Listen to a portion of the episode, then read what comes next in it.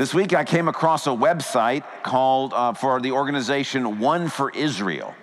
And I don't know that I was familiar with that organization before, but it was super encouraging to come across that website.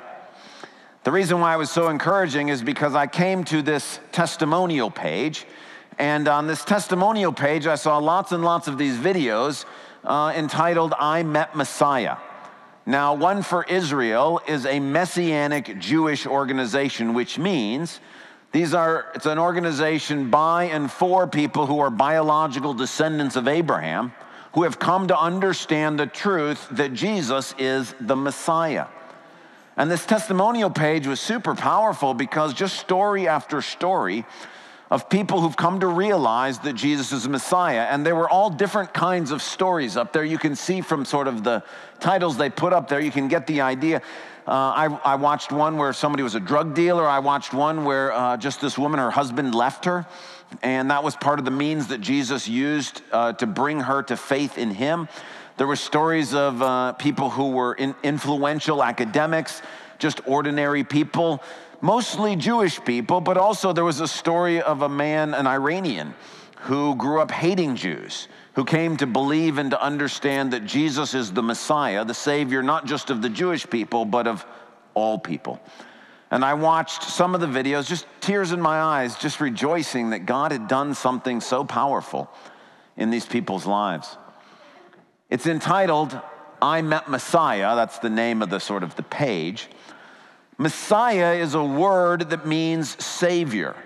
It means rescuer especially first and foremost, it is pointing to Jesus, the Messiah.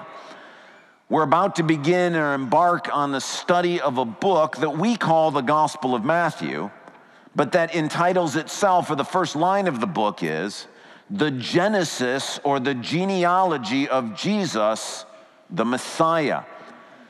And if we had to sort of say, okay, look, we're about to embark on the Gospel of Matthew, which is the first book in the New Testament, which is really means that as Matthew opens, it is the dawning of Christianity. If we lay aside all the theological debates, the questions, the discussions, the apologetics, all of that stuff, if we boil the message of Christianity down to its absolute simplest form, it's that Jesus is the Messiah. Jesus is the Savior of the world. That instead of God choosing to condemn the world, He decided to try to save it. And that these people's stories of meeting Messiah is individual stories of what Christianity is about, which is Jesus coming to save, coming to fix, coming to restore, coming to bless. Well, this morning we have the opportunity to be reminded that is the essence of what it means to be a Christian. Christian, the word Christ is just the Greek word for Messiah. So to be a Christian is to be a believer in Jesus as Savior, Jesus as rescuer, Jesus as the one who helps us. So this morning, let me invite you to take a Bible and turn to the opening of the New Testament, the opening of the Christian story, the very first book in the second half of the Bible, the book of Matthew. If you don't have a Bible with you, we believe so much that this is God's Word that we provide Bibles for you to use. There should be one in the rack in front of you. And if you turn to page 783 in those Bibles, you will be at the Gospel of Matthew. You'll see a blank page before in which it says the New Testament or the New Covenant. This is the second half of the Bible, and it is the opening of the Christian story. And what we have in Matthew's gospel is the very first line of the Gospel of Matthew, the very first line of the New Testament, the very first line in the beginning of Christianity. And it starts with this is the genealogy of Jesus, the Messiah. And then what follows is a bunch of names. And you might be thinking, what a boring way to start a book. Like billions of people who believe who are Christians, billions of people, and this is how the thing starts? With a whole bunch of names? I will grant you that. It is an odd way to start a book. But if you're willing to think about this for a moment, it's actually a really powerful way to start a book. Because while you do have a bunch of names here, if you think of these names like sort of hyperlinks, it's like they're sort of stories of actual individuals who are connected to Jesus.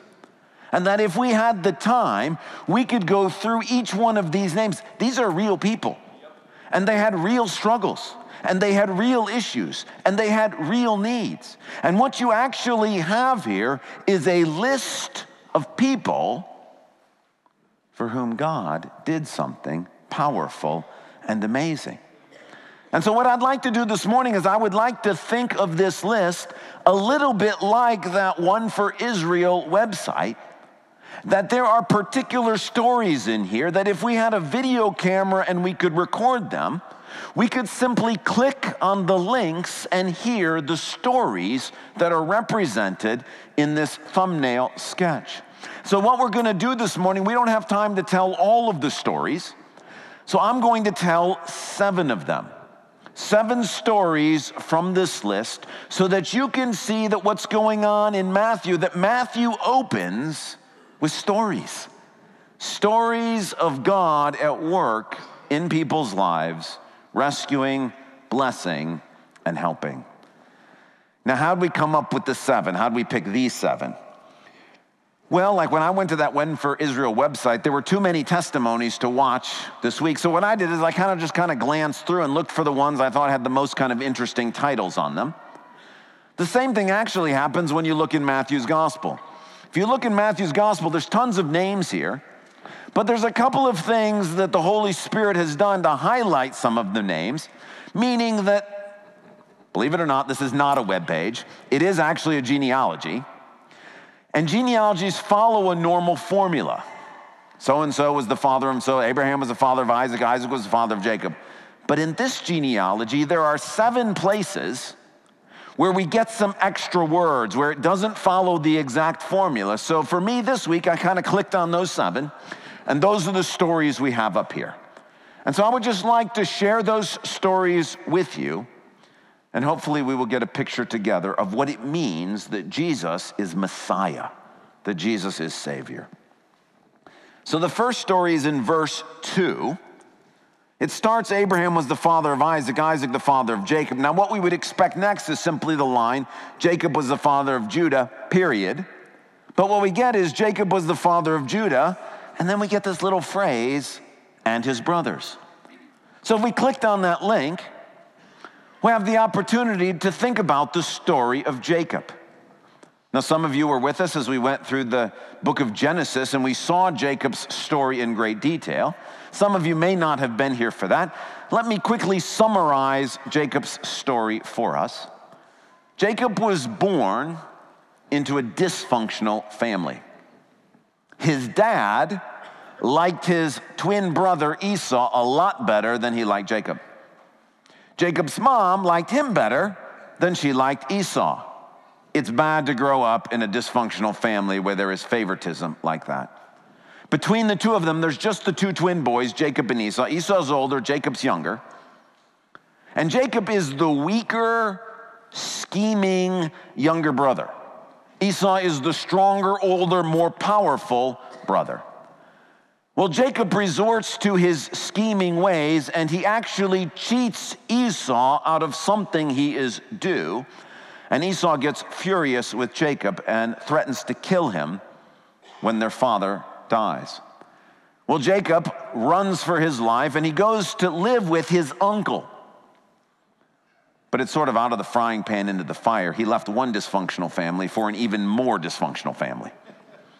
And so Jacob goes to work for his uncle, who cheats him every different way you can be cheated. Along the way, Jacob gets attracted to a girl, Rachel, and wants to marry her. But somehow, in his sort of powerlessness, remember, he's the weaker brother, somehow in his powerlessness, he does end up married to that girl, but also three other women at the same time. And he effectively ends up with four wives, all of whom are running his life in a way that he seems to have no control over. And again, not only is his birth family dysfunctional, his adopted family dysfunctional, but also his own family dysfunctional. That the interactions of these various wives with Jacob, he's powerless in his interactions, even with his own children. When his daughter is sexually assaulted, Jacob's immobilized. He doesn't know what to do. He feels powerless and does nothing. He just ignores it. He just ignores that it happened. His oldest son sleeps with one of his wives. The next two go on a massive slaughter, like a shooting spree, to kill the people who sexually assaulted their sister and gets Jacob in trouble with all of the neighboring clans. He's powerless, surrounded by dysfunction all around him. But the crazy thing it says here Jacob, the father of Judah, and his brothers. Here's a guy who is powerless, yet God, in his mercy, gives to Jacob the surest sign of strength in that culture. He gives him sons. Not just one or two or three, 12. 12 sons. This is God showing up to a man who has no power of his own and giving to him signs of strength. And our first story is a reminder that God loves to save those who feel powerless in dysfunctional families. Our second story is just the very next line of the next verse. It says, Judah, the father of Perez and Zerah, whose mother was Tamar. In this era, you didn't often get females in genealogy, so I'm interested in that story. So we're to click on her story. Tamar marries Judah's oldest son. The problem is, he was extremely wicked, and so God put him to death. So, by culture, Tamar is bound to marry the next son. So she marries Judah's second oldest son. Unfortunately, he too was wicked, unfaithful to the Lord, and unfaithful to his wife. And so God put him to death. Well, now Tamar's stuck. By culture and tradition, she is bound to marry Judah's third son, but he's young. So Judah promises, hey, look, you're gonna, we can't marry him off now. When he grows up, then I will let you marry him. And so Tamar waits as she herself gets older. She's not married, she's got no children. Well, Judah is lying to her. He's unfaithful to her as well.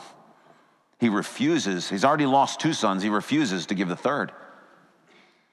And so now Tamar is completely stuck. She can't marry somebody else. She's got no kids, she's got no hope. And then, unfortunately, in this story, Tamar, contaminated by the unfaithfulness of her two husbands and of her father in law, she resorts to her own form of unfaithfulness. And she disguises herself as a prostitute and tricks Judah into sleeping with her. Judah himself, this is his own great sin, but remember, this is Tamar's story and not Judah's.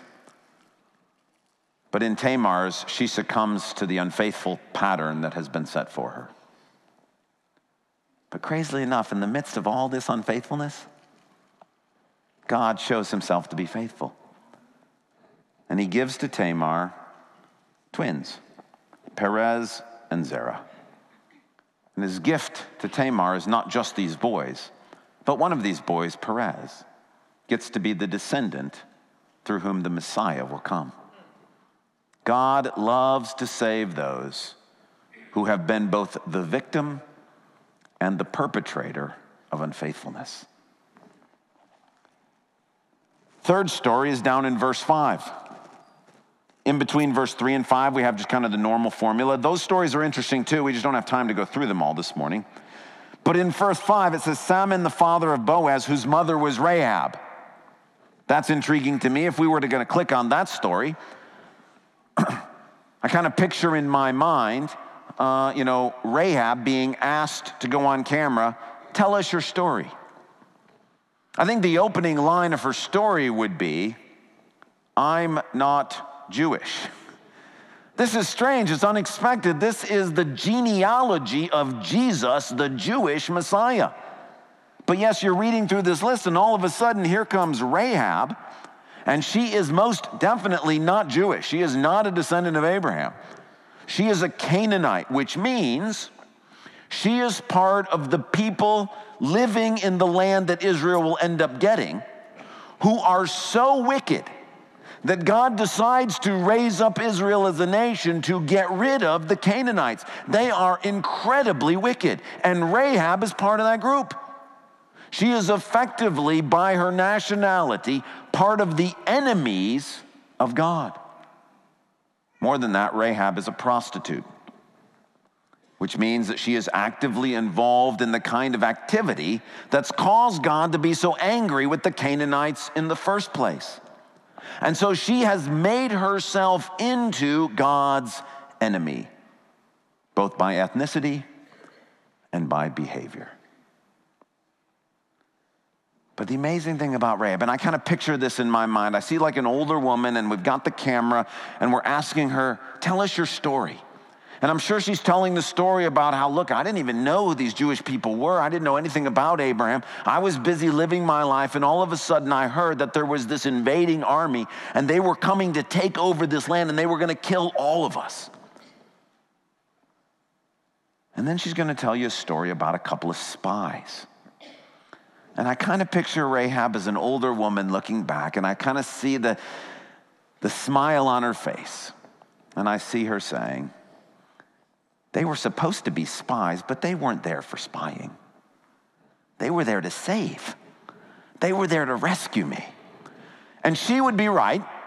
The two spies that the leader of Israel sends into the land that end up meeting Rahab have got to be the worst spies in the history of spying.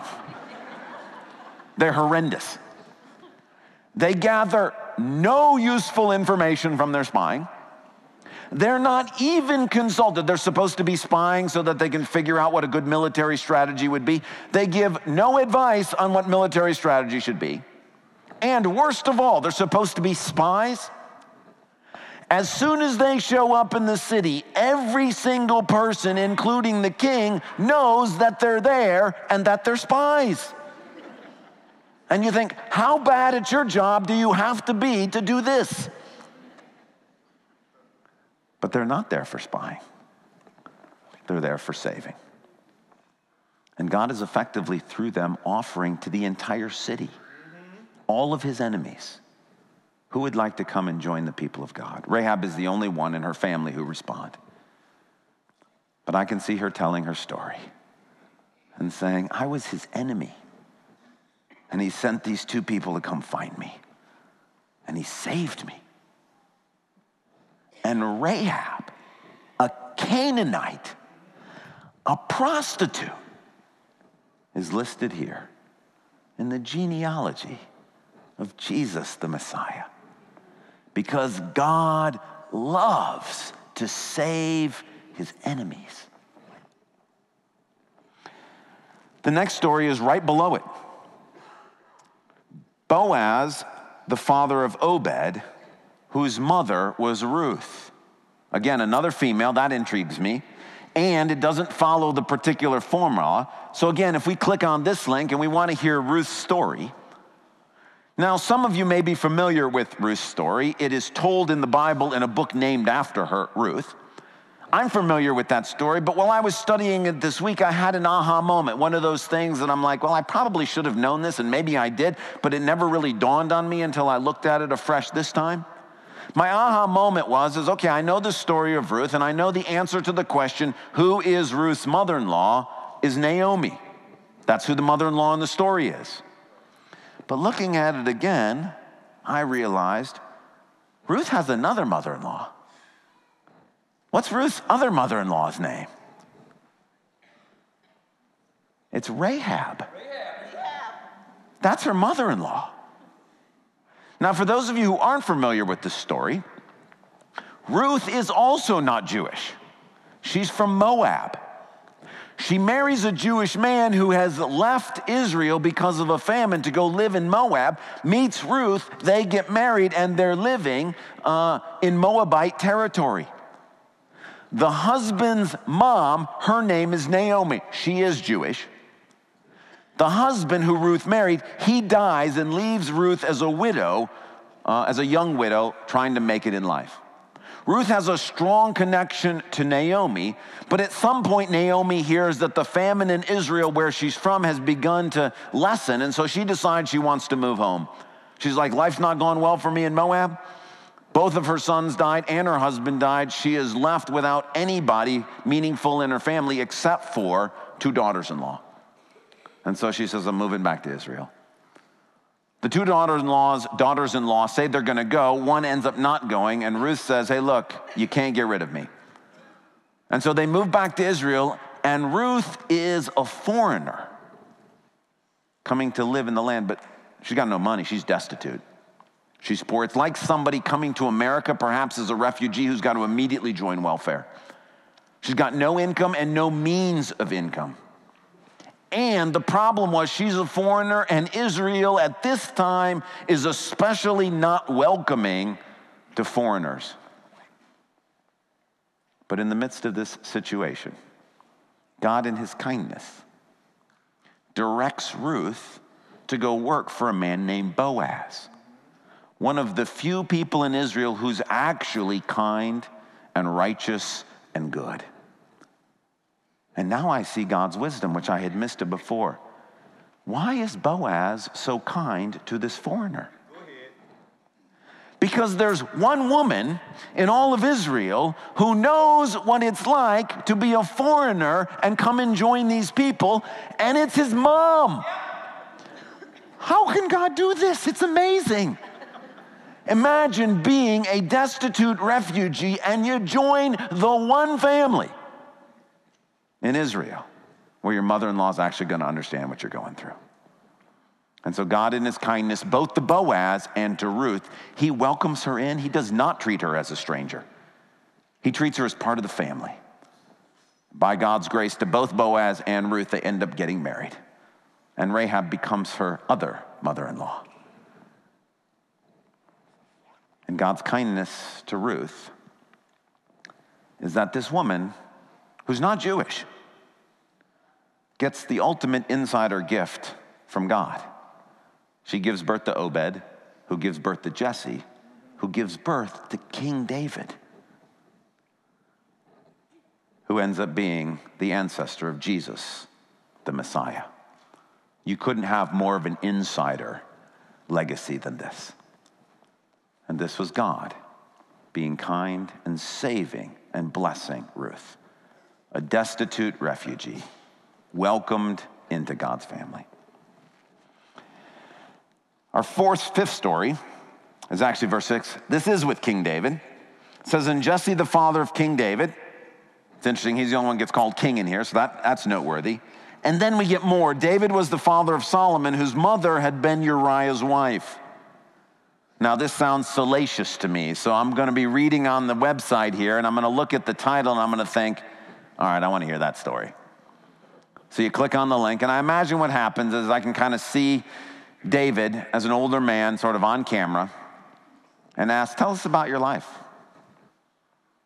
And I imagine David uh, sort of glowing with the Holy Spirit just full of joy and praise. This is the man who wrote the Psalms. And so I think he's probably speaking in very poetic, musical, beautiful language as he recounts the fact that he used to be just this little shepherd taking care of sheep. And all of a sudden, Samuel shows up and tells him he's going to be the second king of Israel. And I can hear David sort of recalling about the fact that all of Israel was afraid of this giant named Goliath. And so David was asked or volunteered to go and fight Goliath, and that God was with him, and he brought about this incredible victory. And I can see David sort of looking back in his mind's eye and recalling these great events and about how, yes, it was difficult being on the run from Saul, but God protected him time and time again and then turned the kingdom over to him. And I can hear David telling the story about how he climbed up the water shaft to take over Jerusalem and to make it a capital city. And I can hear it just filled with words from the Psalms as David recounts all that God did for him. But then at some point in my mind's eye on the camera, I see David's face and countenance drop.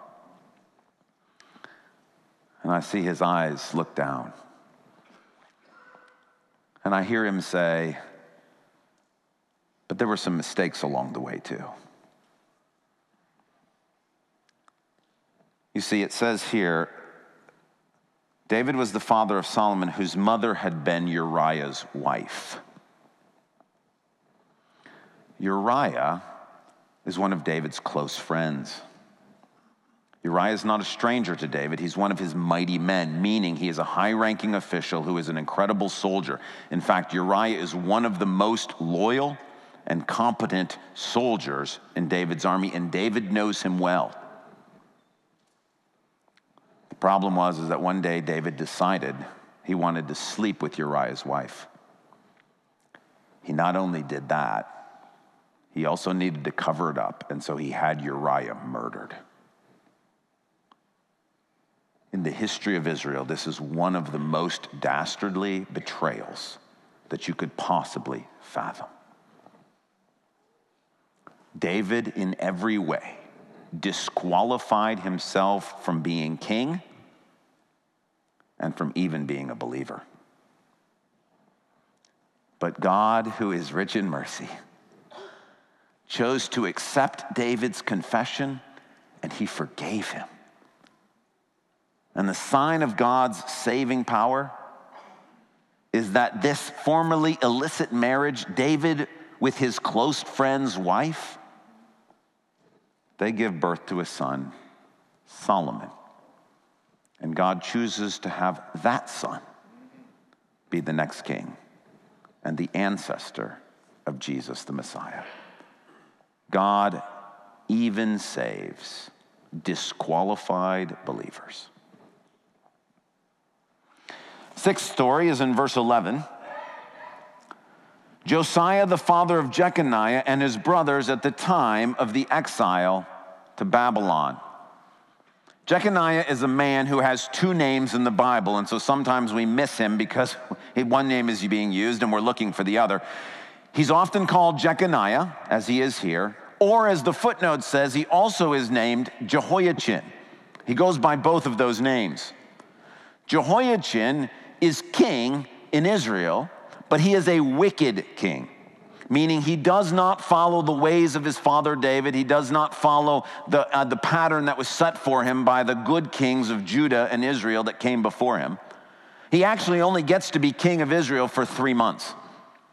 He's so wicked that God raises up Babylon and Nebuchadnezzar to come and invade Israel, in part because of Jehoiachin's wickedness, but in part because of his father and the people who came before him, uh, their wickedness.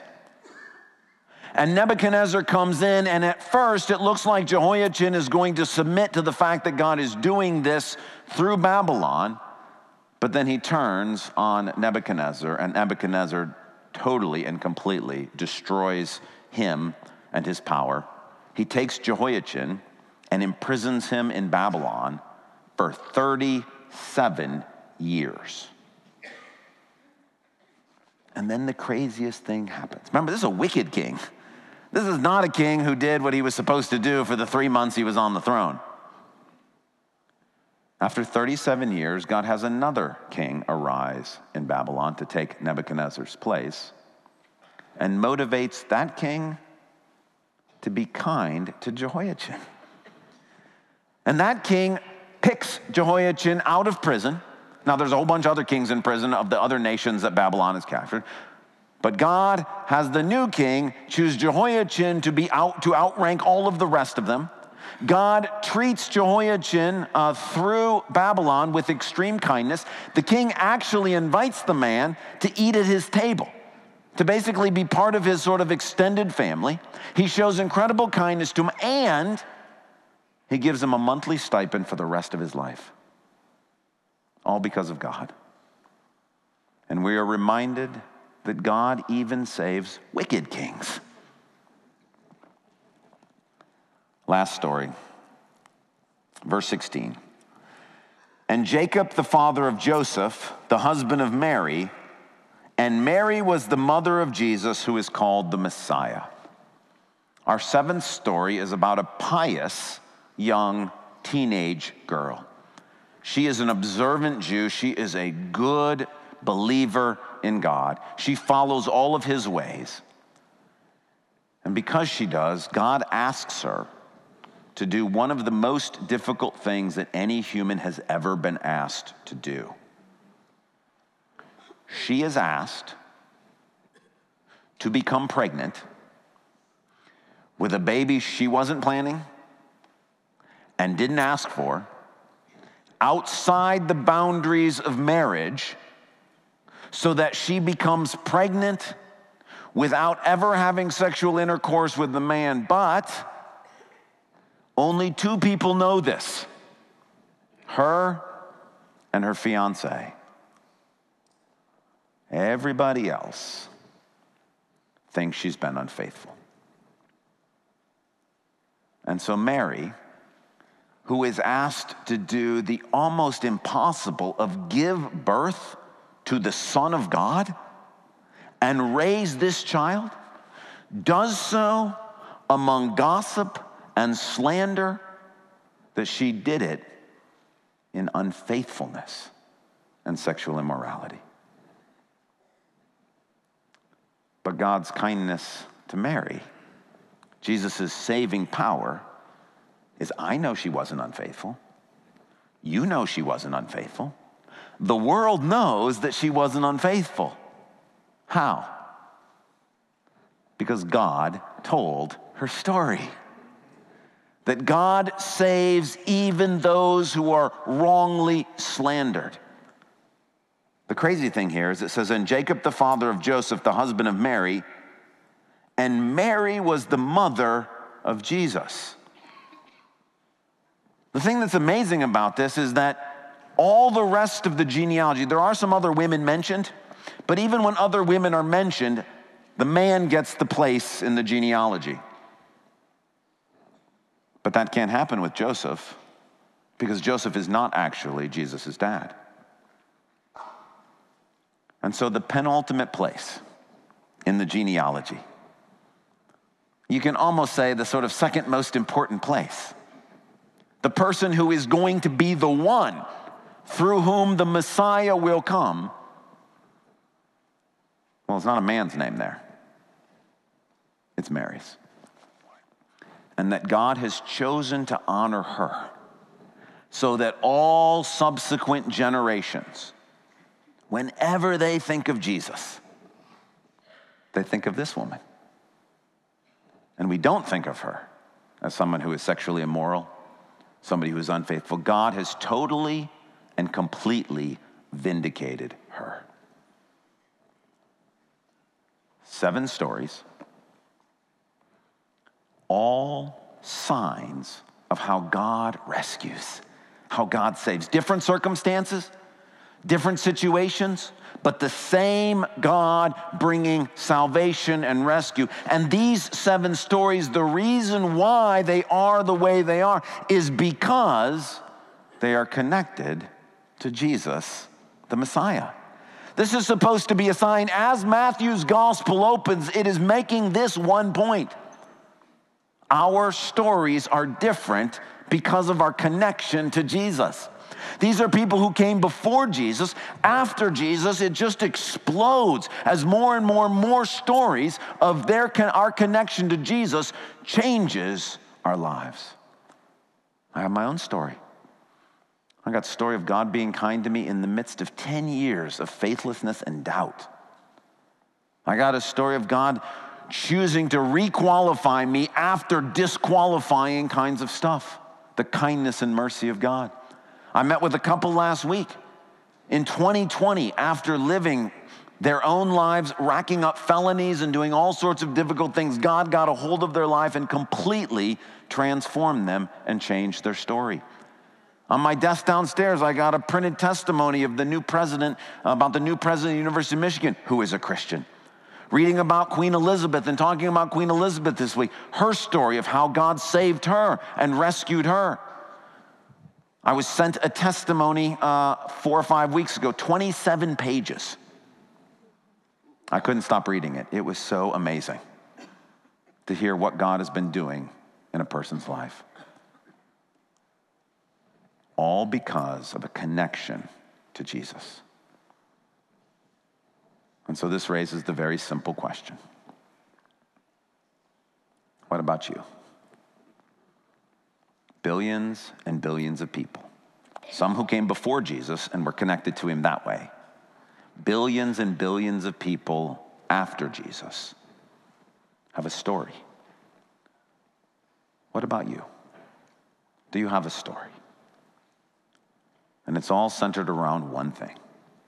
Whatever the tagline is, I was powerless in a dysfunctional family. I was a foreigner. I was God's enemy. I was the victim of unfaithfulness and I was a perpetrator of unfaithfulness. I betrayed a close friend and murdered him. I was a wicked king for so many years. I was a slandered teenage girl. What does your story say? Because whatever it is at this point, what God wants it to end with is, but Jesus saved me. Amen. Jesus rescued me. Jesus helped me. The essence of what it means to be a Christian is you believe that Jesus is the Messiah. Jesus is God among us, come to save us. Amen. And if you believe that, He changes your story forever. Let's pray. God, I thank you that you rewrote my story. It was headed in a very different direction. But because of your kindness and mercy, it has a great ending. God, for people in this room, many of whom have similar but different stories. God, for those we heard today from Matthew, similar but different. Lord, I pray for all who may hear this message, all who may come in contact with Matthew's genealogy. May their lives be changed. God, I can't wait till we get to heaven and get to hear all of the stories and see all of the ways that you are faithful. Jesus, we believe that you are the Savior of the world. Would you come into each of our lives and continue to exercise your saving power?